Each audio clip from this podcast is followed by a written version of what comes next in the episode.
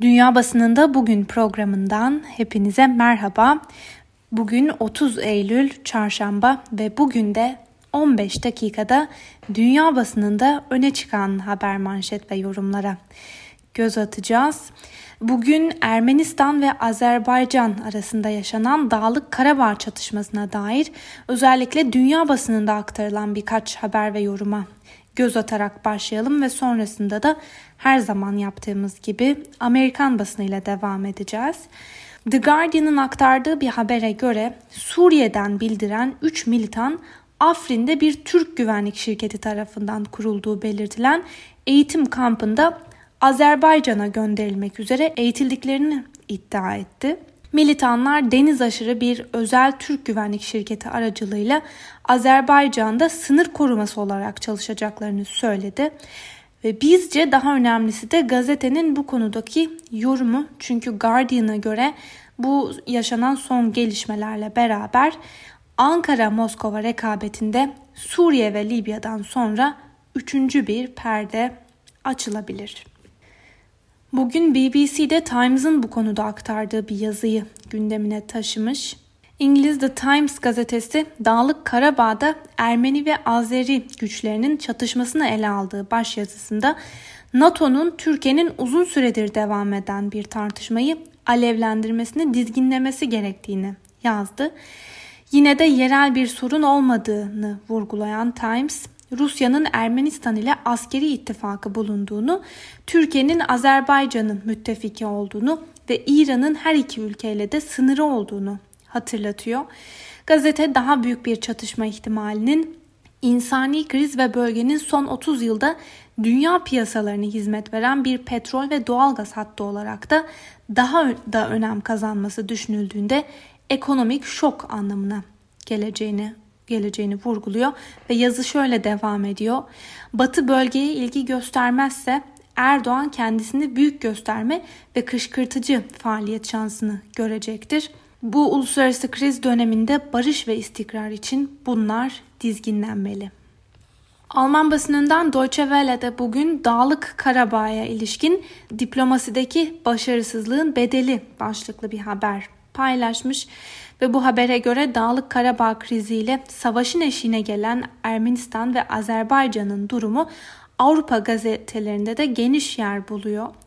Örneğin Alman Neue Osnabrücker Zeitung gazetesi krizin yeniden patlak vermiş olmasını diplomasideki başarısızlığa bağlıyor. Buna karşılık Neues Deutschland gazetesine göre ise tarafların Rusya ve Türkiye'ye güvenerek hareket etmesi krizi derinleştiren unsurlardan bir tanesi ve Rusya'da yayınlanan Kommersant ise durumu şöyle değerlendiriyor. Ermeniler ve Azeriler pazar günü Dağlık Karabağ sınırında ağır çatışmalara girdi ve yeni bir savaşın eşiğine geldiler. Her iki ülkedeki seferberlik ve hükümetlerin radikal açıklamaları kararlılıklarını gösteriyor. Diplomatik açıdan bir çıkmaza girmiş durumdalar ve başarı göstermek istiyorlar. Bu durumda Rusya ara bulucu bir rol oynayabilir. Öte yandan dün Joe Biden'da yani 3 Kasım seçimlerinde demokratların adayı olan Joe Biden dün çatışmalarda Türkiye'nin tutumuna ilişkin e, Twitter'da bir mesaj yayınladı. Şöyle yazdı. Dağlık Karabağ'da ve çevresinde can kayıpları hızla artarken Trump yönetimi Ermeni ve Azeri liderleri derhal tansiyonu düşürmeye çağırmalı. Ayrıca Türkiye gibi ülkelerden bu çatışmanın dışında kalmalarını da talep etmeli Trump hükümeti. Bu arada Voice of America'da bu konuyu gündemine taşımış, yaşanan çatışmayı Voice of America'ya değerlendiren Kafkasya uzmanı Paul Stronsky, Rusya'dan her iki tarafa Türkiye'den ve İsrail'den Azerbaycan'a silah gitmesi sebebiyle son yıllardaki çatışmaların daha da şiddetli olduğunu söylemiş. Karabağ'da yaşanan bu çatışmaya ilişkin aktardığımız e, haber ve yorumların ardından bültenimize Amerikan basınının gündemindeki temel meselelerle devam edelim. Bugün ülkenin bir numaralı gündem maddesi dün akşam gerçekleştirilen canlı yayında Trump ve Joe Biden dün akşam ilk kez canlı yayında karşı karşıya geldiler ve 3 Kasım'a kadar yani seçim gününe kadar iki ayrı tartışmanın daha yapılması bekleniyor. Ancak şimdi dünkü tartışmaların yankılarına göz atalım. Bu arada tartışmayı Cumhuriyetçi Parti'ye yakınlığıyla bilinen Fox News kanalının sunucularından Chris Wallace modere etti. Bunu da belirtmiş olalım. Voice of America Trump ve Biden'ın ilk karşılaşması hararetli geçti başlıklı bir haber paylaştı. Buna göre tartışmanın gündeminde Anayasa Mahkemesi'ne yeni atanacak yargıç, salgınla mücadele, ekonomi, ırkçılık ve şiddet olayları ve seçim güvenliği konuları vardı. New York Times gazetesinin bu konudaki yorumuna göre Trump'ın alaycı tarzı ve aldatmacalı yanıtları tartışma programını kaotik hale getirdi. Siyaset üslubu dünkü tartışmada resmen ezildi geçildi. Gerçek dışılık ve yalan beyanlarla dolu tartışmada Trump beyazların üstünlüğü söylemini kınamayı reddederken Biden Trump'ı en az iki kez palyaço olarak nitelendirdi. Hem Biden hem de Trump birbirlerine yönelik kişisel hakları ihlal eden saldırılarda bulundular. Aynı zamanda Amerikan siyasetinin tarihinde benzeri görülmemiş bir biçimde birbirlerini aşağıladılar New York Times'ın yorumuna göre. Gazetenin bir analizi de şu, tabii ki bütün tartışmanın Trump merkezli olacağı belliydi. Özellikle Trump'ın karakteri gereği tartışmayı da ben merkezli bir hale getirmesiyle Joe Biden'la yaptığı tartışma çirkin bir bağrışma maçına dönüştü. Washington Post'un dikkat çeken bir analizi de şu. Söz kesmeler, suçlamalar ve kaos tartışmaya damgasını vurdu. Trump tartışmayı gerçek anlamda trolledi ve tartışma başkanın testosteronla beslenen, yönetilemeyen öfkesi ve güvensizliğinin 90 dakikalık bir şovuydu. Gazeteden Don Baltz'ın yorumu ise şu, Trump hafızalarımızda yer edecek olan en kötü başkanlık tartışmasının tonunu da belirledi. Peki bu tartışma programının seçmen üzerinde bir etkisi oldu mu veya olacak mı diye sorarsanız da Voice of America bu konuda ilginç bir değerlendirmede bulunmuş. Buna göre ABD'nin başkanlık seçimleri sürecinde televizyonlardan canlı yayınlanan bu açık oturumlar son 60 yılda siyaset tarihini de şekillendirmeyi başardı. Hatta Pew araştırma şirketinin bir çalışmasına göre 2016 yılında seçmenlerin %10'u oyunu kime vereceğini ya tartışma programları sırasında ya da sonrasında verdi.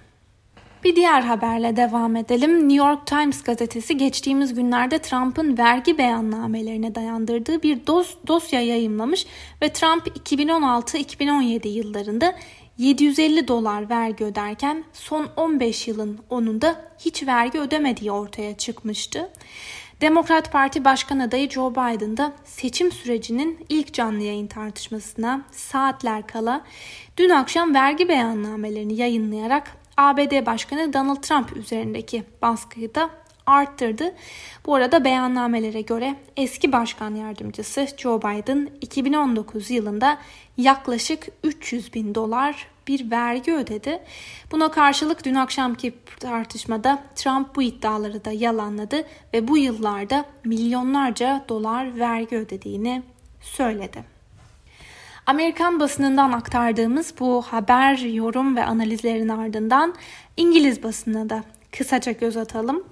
The Daily Telegraph gazetesi Başbakan Boris Johnson'ın ülkenin kuzeydoğu bölgesindeki koronavirüs kısıtlamalarını açıklığa kavuştururken yaşadığı kafa karışıklığının ulusal düzeyde herhangi bir önlem alınmadan önce oy kullanmak isteyen muhafazakar e, milletvekillerinin taleplerinin de arttığını söylüyor. The Times gazetesi ise Birleşik Krallık'ta son 24 saat içinde 7000'den fazla koronavirüs vaka tespit edildiğini ve bununla beraber 6 kişiden fazla grupların bir araya gelememesi kuralının ikinci bir dalganın etkisini hafifleteceğine dair umutların kırıldığını savunuyor. Öbür taraftan ülkede toplu halde yapılan testlerin yapılmaya başlamasıyla vakalarda ciddi bir yükselişe rastlanmışken e, bu yükselişin İngiltere'yi kırmızı alarma soktuğu da belirtiliyor. The Guardian'ın gündeminde ise artan maliyetlerle hükümet düzeyinde yaşanan bir kriz var. Buna göre Kabine ve Hazine Bakanı Lord Agnew üst düzey devlet memurlarından pahalı yönetim danışmanlarına ödenen artan maliyetleri dizginlemelerini talep etti. Haberi sızdırılan bir mektuba dayandıran gazeteye göre resmi veriler devletin danışmanlık firmalarına yaptığı harcamaların 2017-2018 döneminde 1,5 milyar pound'un üzerine çıktığını da gösteriyor. Euronews'un İngiltere'ye dair aktardığı bir habere göre de Çin'in Doğu Türkistan'da Uygurlara yönelik soykırım suçu işlediği görüşünü savunan bazı İngiliz milletvekilleri Pekin ile ticari ilişkilere son verilmesini istiyor. İngiltere'de farklı partilerden milletvekillerinin soykırım ile suçlanan ülkelerle ticaretin sonlandırılmasını öngören bir yasa tasarısı üzerinde çalıştıkları belirtiliyor. Söz konusu tasarının yasallaşması ve ardından Çin'in soykırım suçu işlediğinin yüksek mahkeme tarafından kabul edilmesi halinde iki ülke arasındaki ticari ilişkiler son bulabilir Euronews'un aktardığına göre. Ve ilginç bir şekilde sık sık ABD'yi ve özellikle de Trump yönetimini hedef alan e, Çin'de yayınlanan Global Times bugün İngiltere'yi de hedef tahtasına oturtmuş gibi gözüküyor. Ancak bunun sebebinin az önce aktardığımız haberle bir ilgisinin olup olmadığı da henüz bilinmiyor. Şöyle bir yorum paylaşmış Global Times bugün. Birleşik Krallık Eğitim Bakanlığı'nın yayınladığı kılavuz Batı özgürlüğünü ve demokrasisini tehdit ediyor. Global Times'ın aktardığı bir diğer habere göre de yapılan güncel bir anket Tayvan'da yaşayanların savaş konusunda derin endişeleri olduğunu ortaya çıkarttı. Adanın Çin ana karasıyla resmi ve askeri ilişkilerinin kötüleştiğine dair algıların artmasıyla Tayvan adasında yaşayanlar Tayvan boğazında yaşanabilecek olası bir gerilimin savaşa dönüşebileceğinden büyük endişe duyuyorlar. Öbür taraftan ankete katılanların büyük bir bölümü de ana kara ile barışçıl görüşmeler yapılabileceğini de umuyorlar. Global Times'tan aktardığımız bu haberin ardından Alman basınından bir haberle devam edelim. Türkiye'yi de yakından ilgilendiren Deutsche Welle'nin aktardığı bir habere göre Alman Dışişleri Bakanlığı'nın Türkiye ile ilgili hazırladığı yeni bir raporda ülkede ifade özgürlüğünün iptal olduğu belirtiliyor. Alman haber ajansı DPA'nın ele geçirdiği rapor iltica ve sınır dışı etmeye ilişkin durum üzerine rapor başlığını taşıyor. Raporda Türk Anayasası ifade ve basın özgürlüğünü güvence altına alınıyor. Pratikte ise bu haklar geniş ölçüde iptal olmuş durumda deniliyor. Türkiye'de yazılı ve görsel medyanın hemen hemen tamamen tek sesli hale getirildiği de belirtiliyor ve raporda ayrıca Türk makamları özellikle PKK ve Gülen taraftarı olduğu düşünülen kişiler de olmak üzere hükümet karşıtlarını yurt dışında izliyor. Tıpkı Almanya'da kayıtlı derneklerin faaliyetlerini izlediği gibi ifadelerine yer veriliyor raporda. Fransız Le Figaro gazetesinden Edward Tötro bugün salgına karşı alınan önlemler karşısında Fransız ekonomisine zarar verildiğini şu sözlerle değerlendirmiş. Hükümet geçmişte yaptığı hataları itiraf edip stratejisini değiştirmek yerine ne yapıyor? Frene basmadan yeni bir sokağa çıkma yasağına doğru hızla ilerliyor. Geçtiğimiz aylarda uygulanan sokağa çıkma yasaklarının ardından ekonomi enkaza dönüşmüştü. Ödenemeyen kiralar, iflaslar ve yoksullaşan ailelerden oluşan bu yük Covid-19'dan daha fazla insanın hayatına mal olacaktır. Castex hükümeti aldığı önlemlerle Fransız ekonomisini batırıyor. Öbür taraftan dünya basınına yansıyan haberlerden birine göre de İsrail Başbakanı Benjamin Netanyahu Lübnan'da Hizbullah'a ait gizli silah deposunun bulunduğunu, deponun yer aldığı bir haritayı paylaşarak Beyrut'ta yeni bir patlamanın olabileceğini iddia etti. Bir sonraki patlama Beyrut'un Jana mahallesinde olabileceğini öne süren Netanyahu, mahallenin sivillere ait evlerle çevrili olduğu konusunda da uyardı.